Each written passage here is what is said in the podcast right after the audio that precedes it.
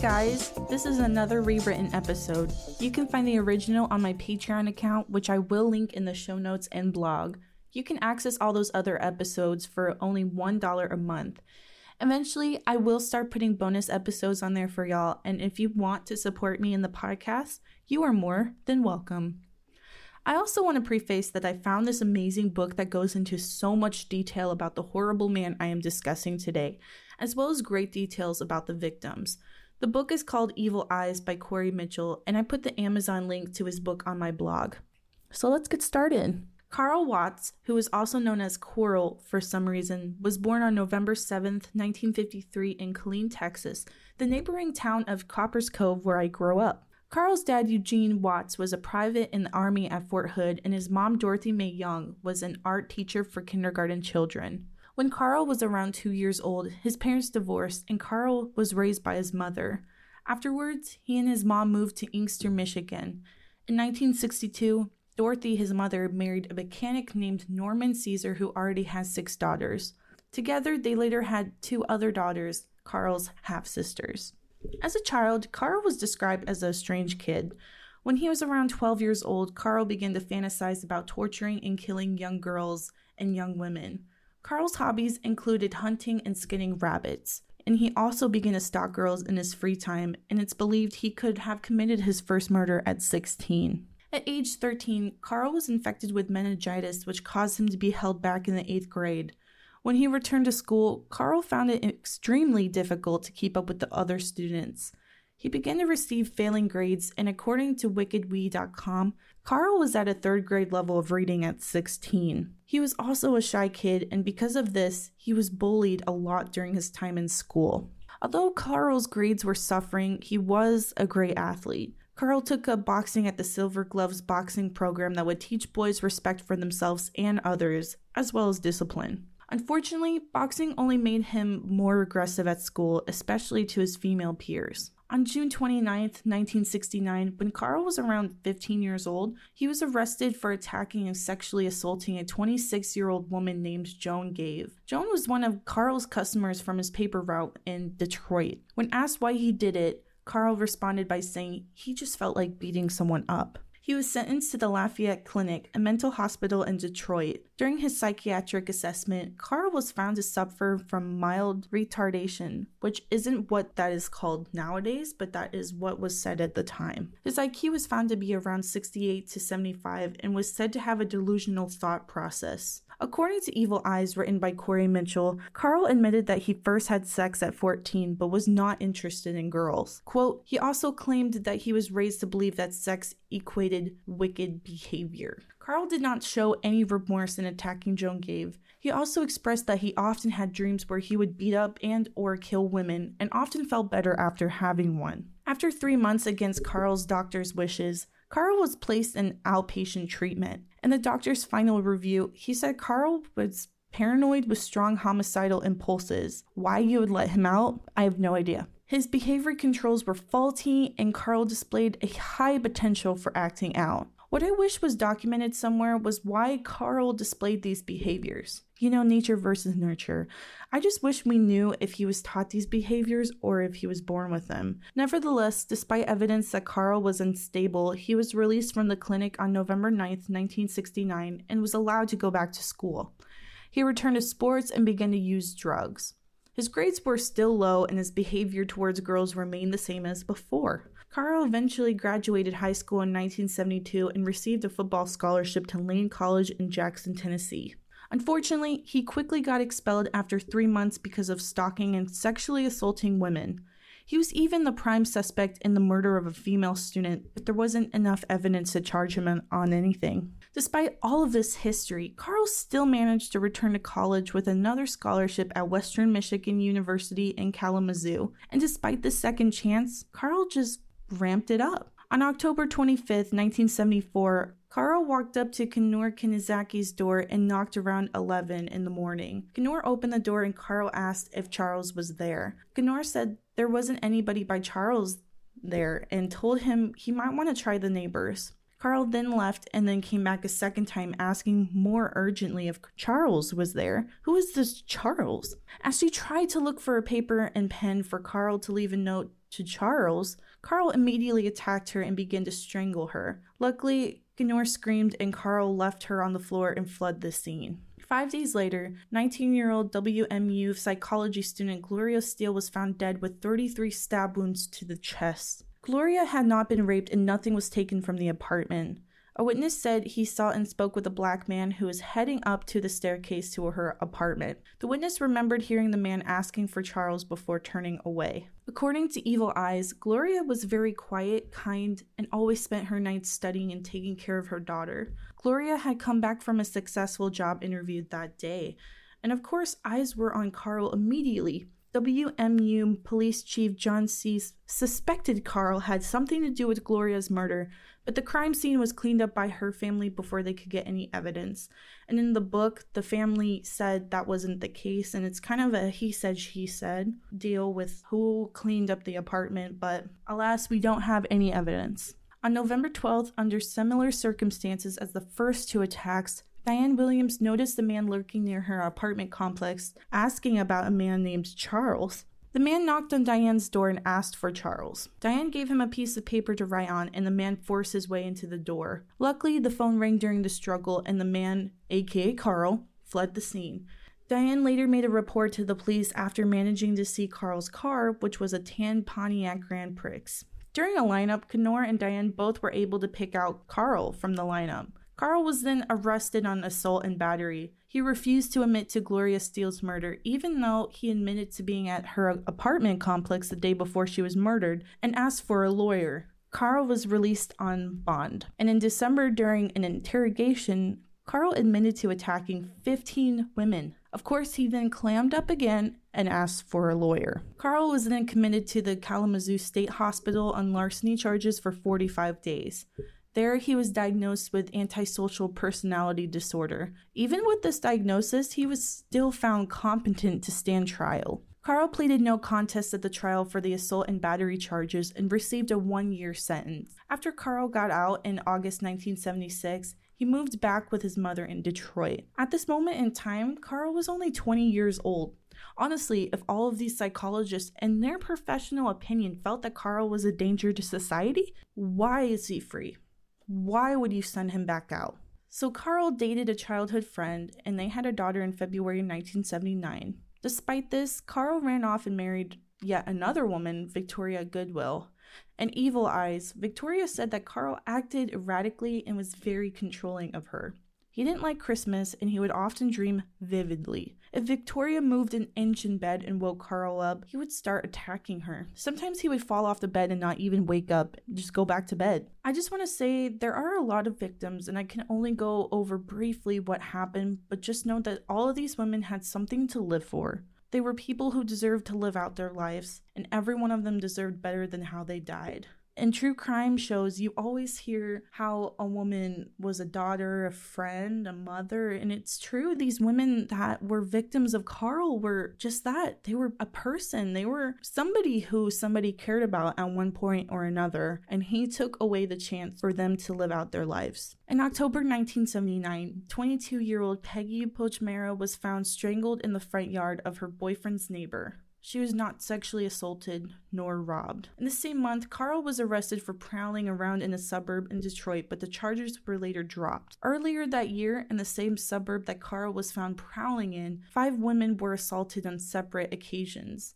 Those attacks resembled the attacks in Ann Arbor and Carl's attack when he was 15. The police were looking at him and it was clear that it was him, but they just couldn't nab him in anything. On Halloween, Jean Klein was found dead outside her home with 13 stab wounds. Since it was Halloween, everyone that passed her body thought she was a Halloween prank. Don Jerome's body was found in Taylor, and 32 year old Malik Hadid's headless body was discovered in Allen Park. On December 1st, 36 year old Helen Mae Dutcher was stabbed 12 times outside of AGM cleaners, and a witness later came and reported that the man who stabbed Helen looked like Carl. On March 10th, 1980, 23 year old Hazel Conniff was strangled in Detroit and found in the driveway of her boyfriend's home. She was not raped nor robbed. On March 31st, Denise DeNoor's strangled body was found in a parking lot in Detroit and wasn't raped or robbed. That April, the Ann Arbor police were called to the home of 17 year old Shirley Small. Shirley looked like she was cut repeatedly with a scalpel and she bled to death on the sidewalk where she fell. Carl's wife, Valeria, divorced Carl in May 1980 because of his strange behavior.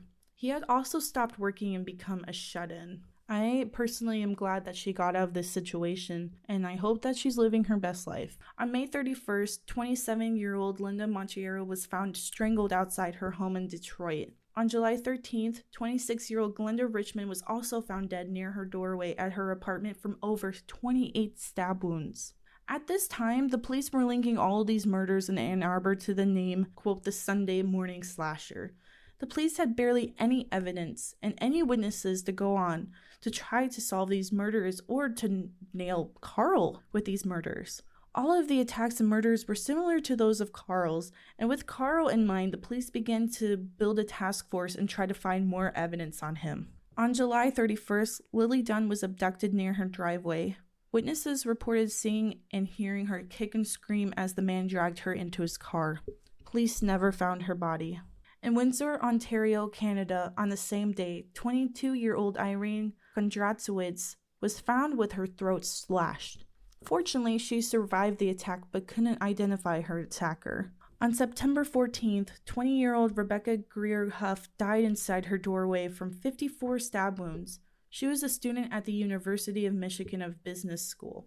On October 6th, in Windsor, Ontario, 20 year old Sandra Jewell was stabbed from behind in her back and stabbed on her mouth and neck. Sandra survived and told the police she noticed her attacker waiting across the street at a bus stop earlier in the day. Sandra also said that the man thought she was dead and left her. Carl's car was spotted using the US Canadian border the next day. On November 1st, in the same town, 30 year old Mary Angus felt like she was being followed and managed to escape her attacker by screaming. Luckily, Mary also managed to get a good look at him and later picked Carl out from a photo lineup. Unfortunately, she couldn't confirm that her attacker was Carl, but she still pointed him out. Carl's car was tracked through highway cameras and was seen driving by with every attack that occurred. Even though Mary couldn't 100% confirm that Carl was her attacker, Carl officially became the leading suspect in the murders and attacks. On November 6, 63 year old Lena Bennett's naked body was found hanging by a trench coat belt from a wooden beam in her street garage. Lena was sexually assaulted. Later that year in November, an Ann Arbor woman called the police because a strange man was following her. She hid in a doorway and managed to escape. Police then arrested the man who was at the scene looking for her in his car. And can you just guess who this man was? Police found screwdrivers, wood filing tools, and a book with Rebecca Greer Huff's name in it. Rebecca was murdered in September 1980, if you remember, a couple months before they found him at the scene. Despite this evidence, police had to let him go. Ann Arbor detective Paul Button continued to put surveillance on Carl and show up at the grocery store and confront Carl, and he would also try to get him to crack. I really recommend reading Evil Eyes because he goes into so much detail about what they did during this surveillance, and they even got a warrant to put a tracking device on his car. In January 1981, police took Carl's blood sample. Unfortunately, his sample didn't match any blood at the crime scene. With all this heat on Carl, and after his last interrogation with Detective Button, Carl became very disinterested in being caught and decided to run away to Northwest Houston. There, Carl lived with a friend and lived in his friend's car and found work at an oil company. He eventually got fired but found a new job as a mechanic in Columbus, 70 miles away from Houston. He also began to attend church, and on the weekends while he was off at work, Carl would spend his time cruising Houston streets like he had in Michigan. I'm so happy that he's found God and Jesus and that he has hobbies now. Good for you, Carl. Sarcasm. Anyways, Carl eventually became a mechanic for the Houston bus system where he could be closer to potential victims. Detective Button back in Michigan sent Carl's file to Houston law enforcement, and anywhere Carl tried to get a job because he knew Carl would continue to assault and murder women, and he wanted to psych him out. That is just the reality of the situation. Because of our laws, we can't arrest someone in the United States without proof of their criminal behavior, without concrete evidence. Or they can't arrest someone on little evidence, and they were basically just waiting for someone to get hurt I applaud Detective Button and his insistence on nabbing Carl, but the fact that the judicial system kind of let him slip, not only with the psychiatric hospitals, but with the lack of evidence for each victim, it's just wild how he managed to do this for so long. Unfortunately, Detective Button was right. Carl was at it again, but they still had little evidence on him. And I'm about to name a lot of names and how they died again. Um, so if you need to take a break or want to skip over, now is your chance. On September 5th that year, 22 year old college student Linda Tilley was attacked in her apartment complex. In the struggles, both the attacker and Linda fell into the pool where he held her head under the water until she died. Unfortunately, there were no witnesses. Seven days later, 25 year old Elizabeth Montgomery died from stab wounds to her chest while she was walking her dog out at midnight. Two hours after Elizabeth's murder, 20 year old Susan Wolf was getting out of her car and walking to her apartment when Carl attacked her. And I can say Carl because we know it's Carl. Carl stabbed her multiple times and left her for dead. Left and right, Carl kept losing the jobs he got and found others. And with his erratic behaviors and the letter Detective Button would send to the jobs he would apply for, Carl would soon get fired and he would move on to the next one. In January of 1982, 27 year old Phyllis Tam was found on the campus of Rice University. She was hanged by an article of her own clothing. In the same month, 25 year old Margaret Fossi was found dead in the trunk of her own car. Her larynx was crushed by a powerful blow and she died from asphyxiation. On February 7th, 1982, 20 year old Elena Semander was found strangled and partially nude in a trash bin. In March, Emily Lacroix was reported missing from Brookshire, Texas, 40 miles west of Houston after hitchhiking on Highway 10. She and her father had just gotten into a fight. Can you imagine that guilt of having that fight with your loved one and then they are never seen again and then you find out what happened to them? I, I can't fathom that. Carl was seen driving on that highway the same day, and it is very likely that he did abduct her. On March 27th, a 34 year old medical student named Edith Anna Ledette was stabbed 17 times while jogging in Houston. Right after this attack, Carl then tried to attack Linda Kirby, who fortunately managed to escape. On April 15th, 26 year old Yolanda Gracia was stabbed six times in her home and died from the wounds. On the next night, 32 year old Carrie Mae Jefferson went missing after working her night shift. She was outside her home when Carl grabbed her and threw her into his car and drove off. 25 year old Suzanne Searles went missing on April 24th. She was supposed to go to a concert with her friends that night but never made it. She also did not show up to work the next day, and that was just not like her. Her shoes and broken glasses were removed in her car at her apartment complex. On May 22nd, 20 year old Michelle Maday was found strangled to death in her bathtub in her apartment. Carl had followed her home after she had celebrated her 20th birthday with her friends. Her mom found her the next morning. On May 23, 1982, Carl was seen fleeing the apartment of Lori Lister and Melinda Aguilar. Carl had tied them up and tried to drown Lori. Melinda managed to escape by jumping off her balcony and running to her neighbors. Carl then fled the scene and Lori survived the attempted drowning, fortunately. With all of this evidence, he was found and arrested. The same morning before he was caught trying to murder Lori and Melinda, 20 year old Michelle Maday was found strangled to death in her bathroom. Carl refused to talk at first, but in the meantime, psychiatrists declared him sane, but he was good to go to trial. They said his feelings dated back to childhood when his favorite uncle was killed by a female relative. In August 1982, to get Carl to talk, Harris County Assistant District Attorney Ira Jones agreed to give Carl immunity to the charge of murder, only if he confessed to all the murders he committed. Jones' idea was to get closure on 50 unsolved murders at the time. Carl received a guilty plea on burglary charges and a sentence of 60 years, 20 minimum before consideration of parole. With this plea deal, Carl admitted to attacking 19 women, 13 of which he said he murdered. Carl also confessed to 80 murders in Michigan and Canada, but refused to give more information because he didn't have immunity there. In 1987, of course, Carl attempted to escape prison by slipping through the cell bars. After this, Carl then thought it would be a good idea to start using his appeals. So, I don't know, Carl, maybe use your appeals before you try to slip through. Bundy style. In October of that year, the court randomly decided that criminals must be told that a deadly weapon finding had occurred during their indictment. Failure to tell the criminal is a violation of their rights. In 1989, the Texas Court of Criminal Appeals decided that Carl wouldn't have to serve his full sentence because he wasn't told the bathtub and water in Lori's case was considered a lethal weapon. For every day served would equal three days served, and basically it's called good time earned.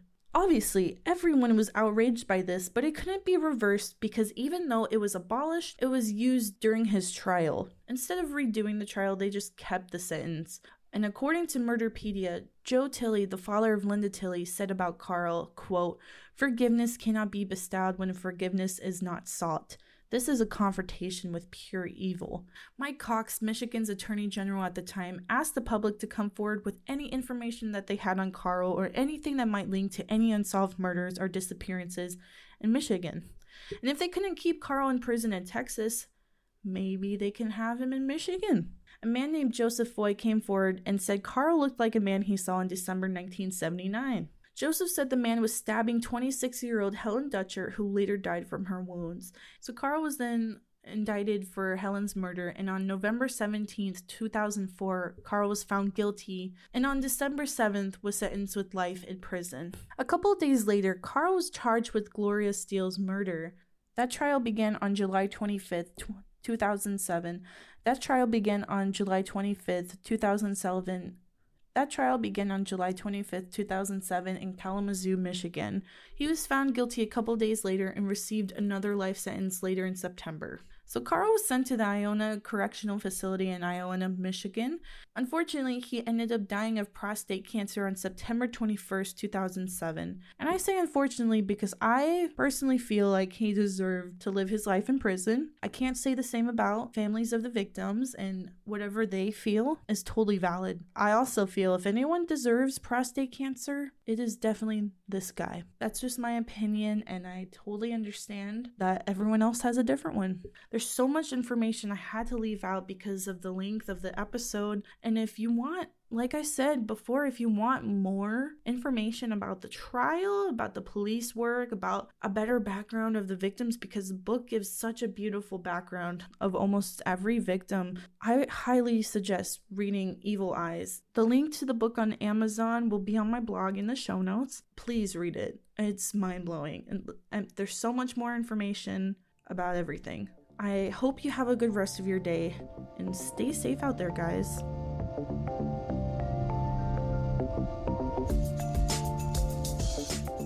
Thank you for listening to Crime Cloud. If you would like to access my Instagram, go to at Crime Cloud Podcast. And for my Twitter, go to at Crime Cloud Pod. To find the blog, go to crimecloudpodcast.blog. To email suggestions or corrections, use crimecloudpodcast at gmail.com. Thank you again for listening and supporting the podcast.